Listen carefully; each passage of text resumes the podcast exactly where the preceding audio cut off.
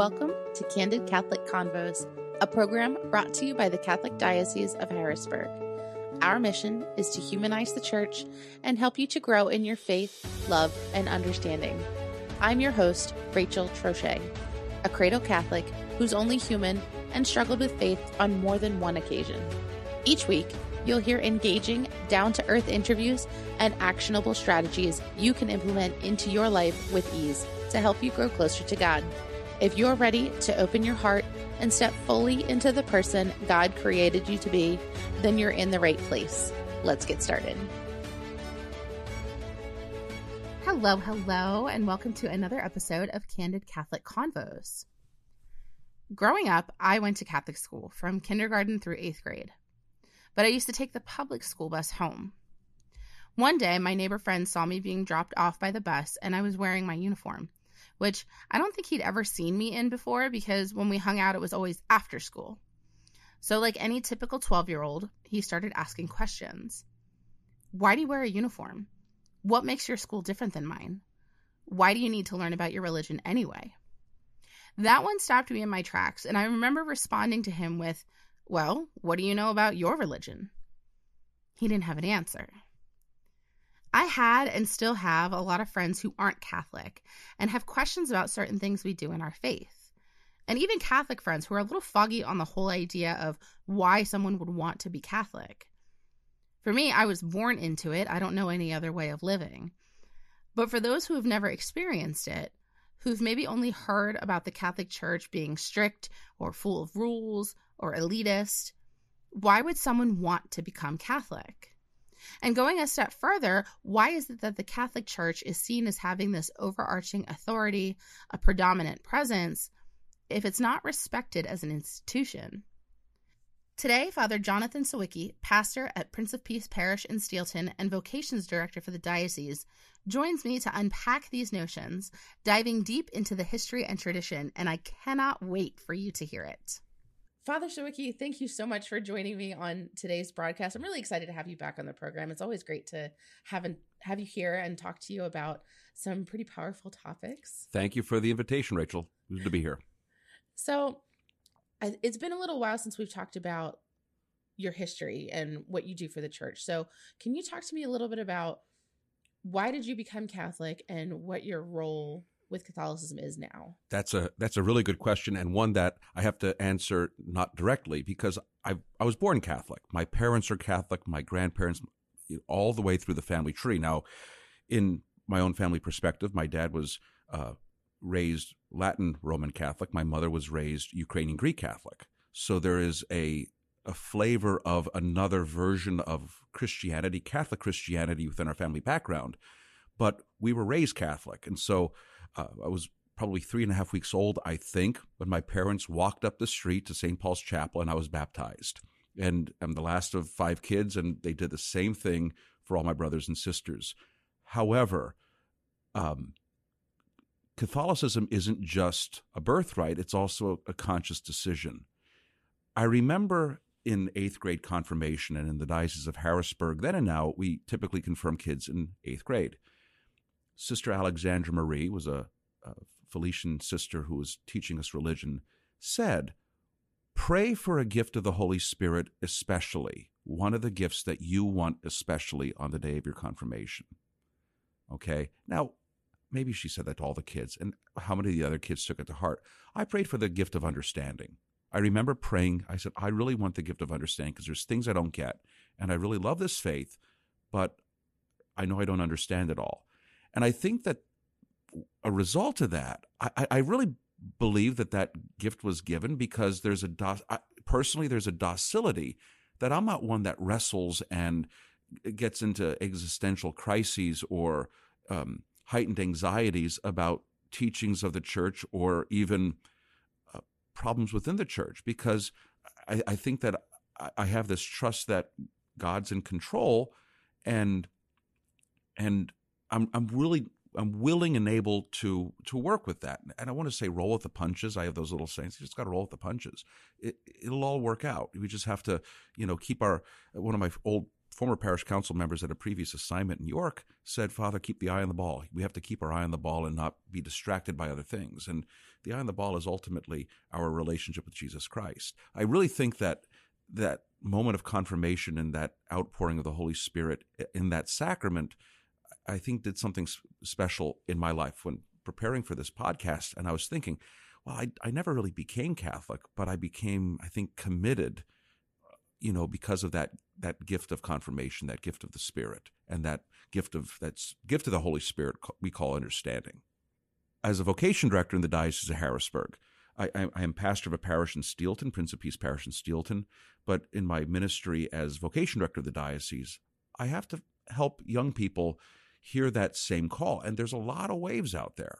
There's a lot of distractions. There's a lot of uh, programming that's coming from other sources, whether it's TikTok or YouTube, social other social media sites, or even what kids are learning in secular environments.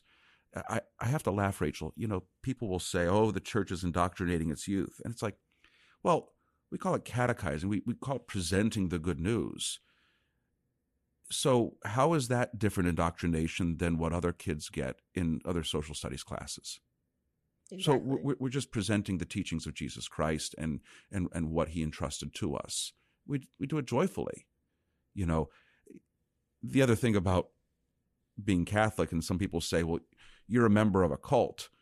You know, you hear this every now and then. It's like, well, with the amount of ex-Catholics running around the United States of America, we're a really lousy cult because part about being a cult is that you can't leave. And uh, we have plenty of people that leave all the time.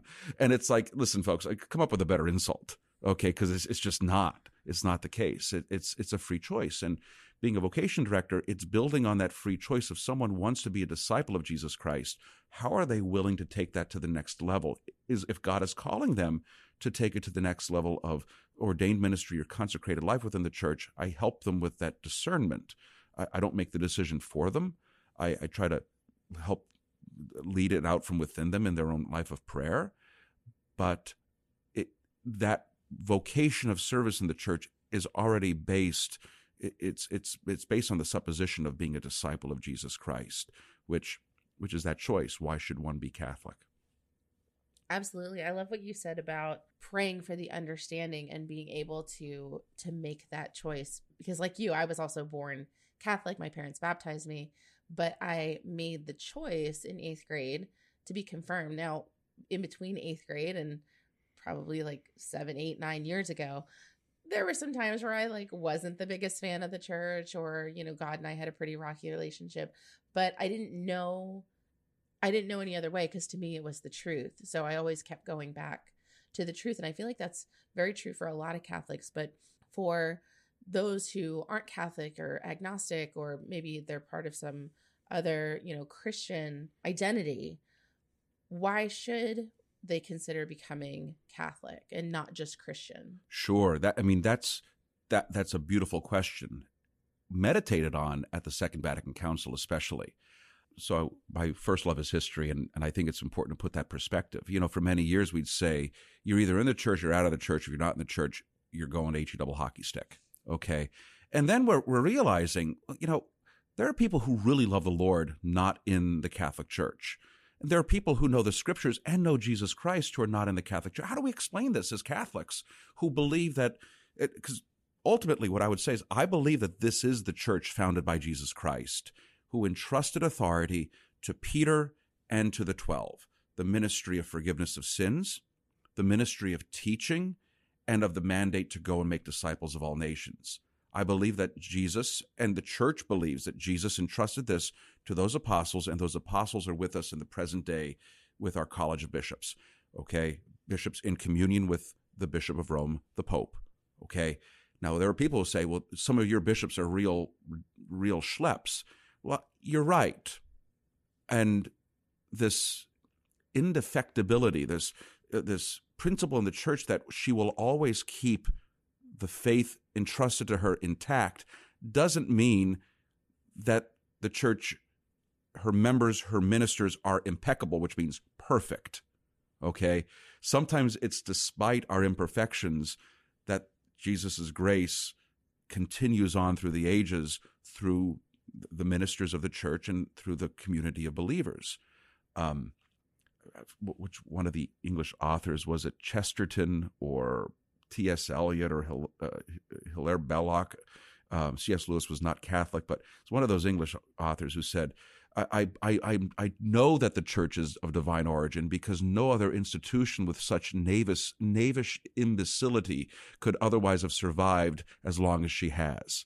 Um, now, I think that's almost a direct quote. I've seen it enough times, but I just don't remember who it was. But having said that, we believe that Jesus Christ founded this church with the, with Peter as as this foundational rock. You are Peter, and upon this rock I shall build my church. Okay. Um, going back, well, what about other Christian denominations? The church at the Second Vatican Council recognized that there are elements of truth and of the beauty of Christianity within those other Christian communities.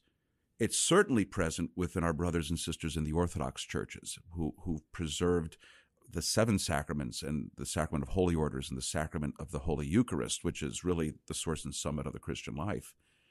But the other Christian communities, we have to see that there is one God, one faith, one baptism, and that baptism is indeed present in those communities. And you can see how that grace of baptism is at work. I use this in when I my first assignment in Gettysburg, there was a college professor who was beginning to take instructions in the Catholic faith. She was raised Lutheran. And she said to me, Father, I want to become Catholic because I believe that this is what Jesus is asking me. But I loved my Lutheran upbringing and, and Luth, being part of the Lutheran youth and the national Lutheran gatherings of youth. And, and I said, Well, you're, you're going to sacrifice some things because there's certain beauty. Like the Bach chorales that are present, the, the liturgical traditions. You know, I, I, sometimes I say to my parishioners, I want you singing like a bunch of Protestants this morning because they know how to sing, and Catholics are a little bit more sheepish typically. And I said to her, to put your mind at ease, in the rite of Christian initiation for adults, now it's called the Order of Christian Initiation for Adults, OCIA. It's been re- reworked a little bit. Oh. And yeah, it's you'll get that memo eventually. Um, but the uh, then in the RCIA, when receiving someone into full communion, and notice how we say that someone in the other Christian communities, they're not converting because they already, we presume that they know Jesus Christ. They're not converting from paganism. They're being received into full communion. And what does that imply? That they're already in partial communion because of their faith in Jesus Christ and because of their baptism. But we're receiving, I said, that's number one, you're being received into full communion because grace has already been active in your life. And secondly, the celebrant of that rite is instructed to offer prayers of gratitude to God for the faith and virtue taught by your previous Christian community. And she said, Oh my gosh, that's so beautiful. And it put her mind at ease that she's not renouncing, you know, the, the evils of her ways. She's rather running toward this full communion that Jesus prayed for at the Last Supper when he said, Father, I pray that they all may be one as you are in me and I am in you. So I think that that's the why. There's that difference. This is what Jesus founded, and he founded it with the, the apostolic tradition and with this, the, the celebration of the sacraments. And in that apostolic tradition, there's the sacred scriptures, there's the way of prayer, our liturgy. These are instituted by Christ for various reasons because of human weakness. We end up with sad divisions. And we go back to that invitation to people what did Jesus initiate? One time I had a discussion with someone in uh, one of our separated brothers, and they might have been in more of the Pentecostal realm or something. I said, So you mean to tell me that what you believe is that the Holy Spirit was asleep between approximately 300 AD and 1884 until the Azusa Street revival that Jesus, that the Holy Spirit ceased to work in the church. And then the, the look in their eyes, they say, "Yes, I believe that." I said, "Well, that's pretty sad to say that the Holy Spirit wasn't guiding the church and the development of its doctrines and, and traditions and practices." Do we believe the Holy Spirit's alive at work or not? And if it is alive at work, and it has been these two thousand some odd years, we're part of that, and we, we, I believe that it's been present in our church, despite our uh, lack of, but despite our peccability, our, our sinfulness, and our imperfections. Absolutely, I I love what you said about how that parishioner she wasn't she wasn't converting because she already had a, a relationship and she already was in partial communion. It kind of I forget who said it, but it reminds me of the analogy of like being on a boat. And you have this boat with a captain and a crew and uh, it's piled on with food and, and you start sailing. And like you're on a long journey and eventually you know you kind of get fed up with the crew because you know they get old and they die or they have to be replaced or the captain dies and has to be replaced. And you might not like the new captain or you might not like the crew. And some people decide well you know what? I think i could do it better i'm going to go build my own boat well you're in the middle of the ocean so what are you going to do to build your own boat? You're going to take from the first boat and go build your own and start off on your own path. And that kind of reminds me of like the different sects of Christianity that there are that there's one big boat because you can see a lot of elements like baptism and just honestly just belief in in God as there's one God in Presbyterian and Methodist Certainly. and all the other different Christian sects. This is off the topic, but this is something Pope, uh, the late Pope Benedict XVI really put his finger on when he went to England in his state visit to England and he experienced choral evensong in Westminster Abbey. And it was an Anglican, it's an Anglican production after, right after the English Reformation. And he saw how beautiful it was. And then he was lobbied both as uh, head of the Congregation for the Doctrine of the Faith, and then as a bishop, as Bishop of Rome, as Pope, listen, can there be a space for Anglicans who still want to retain their liturgical and they say their patrimony, their liturgical and spiritual traditions, and still be Catholic? Because, I mean, anybody who's ever listened to choral evensong on BBC Three online, you know how magnificent it is, and they're like, we don't want to give this up, and they're just singing the Psalms. And you come into the Catholic Church and by and large, we're just mass heavy and there is no choral evensong on sunday evenings because we're doing the evening masses because we have to get the last chance mass you know for the neighborhood. And and they didn't want to lose that. And the pope said listen this is an element of truth and goodness. And it leads people to christ and basically he kind of confirmed it as catholic. It was written by archbishop cranmer who was very much a protestant but yet he recognized that there's nothing contrary to the catholic faith in its celebration and really, it, so one of the real legacies of uh, of Pope Benedict in the United States uh, and England and, and Australia, what they call the ordinariates, where these Anglicans have come into full communion with the church while keeping some of this heritage that they didn't want to give up. Mm. Um, it, it, can be hard, you know. People, many of our Catholic churches are a lot larger than our Protestant brothers and sisters, and sometimes they're looking like, I go from my congregation where we know everybody by name and have coffee hour after every Sunday service, and then I'm going to go to the Catholic Church and I'm going to become the number in the database. And uh, there's a monthly pancake breakfast I have to pay for. Okay, it's not the free coffee and donuts. They they lose a lot of that. Now they gain communion with the worldwide church, but yet they do lose some of that other almost traditional aspects around those smaller congregations. It was described to me one time by a priest who's a convert that he said, he said, John, right now there's a lot of these little boats adrift at sea because many of these larger Protestant denominations are kind of splintering. And there are these people in these boats not knowing where to go because they know it has to be larger than just a small handful of their people from their former denomination or congregation. And they're looking at this ocean liner with the church with its rusted hull and sometimes very imperfect crew hand and captain. But yet it's a lot more secure than the little dinghy out at the sea. And he said that's where a lot of people and some ministers are. Is this where we're being led? Because it doesn't look like it's perfect, but yet it, it is what I would say Christ founded. Right, right. I love how you brought it back around to the boat reference. That was that was pretty That's cool. the second cup of coffee this morning, so I love it. So the church teaches very definitively, not just optionally. It's not here's a here's an idea and we think that you sh- we think that you should do this it's no this this is the it's the hard and fast rule this is this is what we're saying period end of sentence you know we had all those uh, the council of nicaea and all those meetings of the bishops and the pope to kind of kind of like lay out the law and i feel like every christian in the world believes this in some way whether they want to admit it or not that the catholic church has the authority to teach what gives us that authority? Ultimately, it's Jesus Christ in his interactions with the apostles.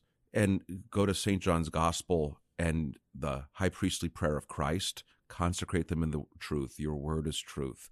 And then his prayer for unity during that high priestly prayer.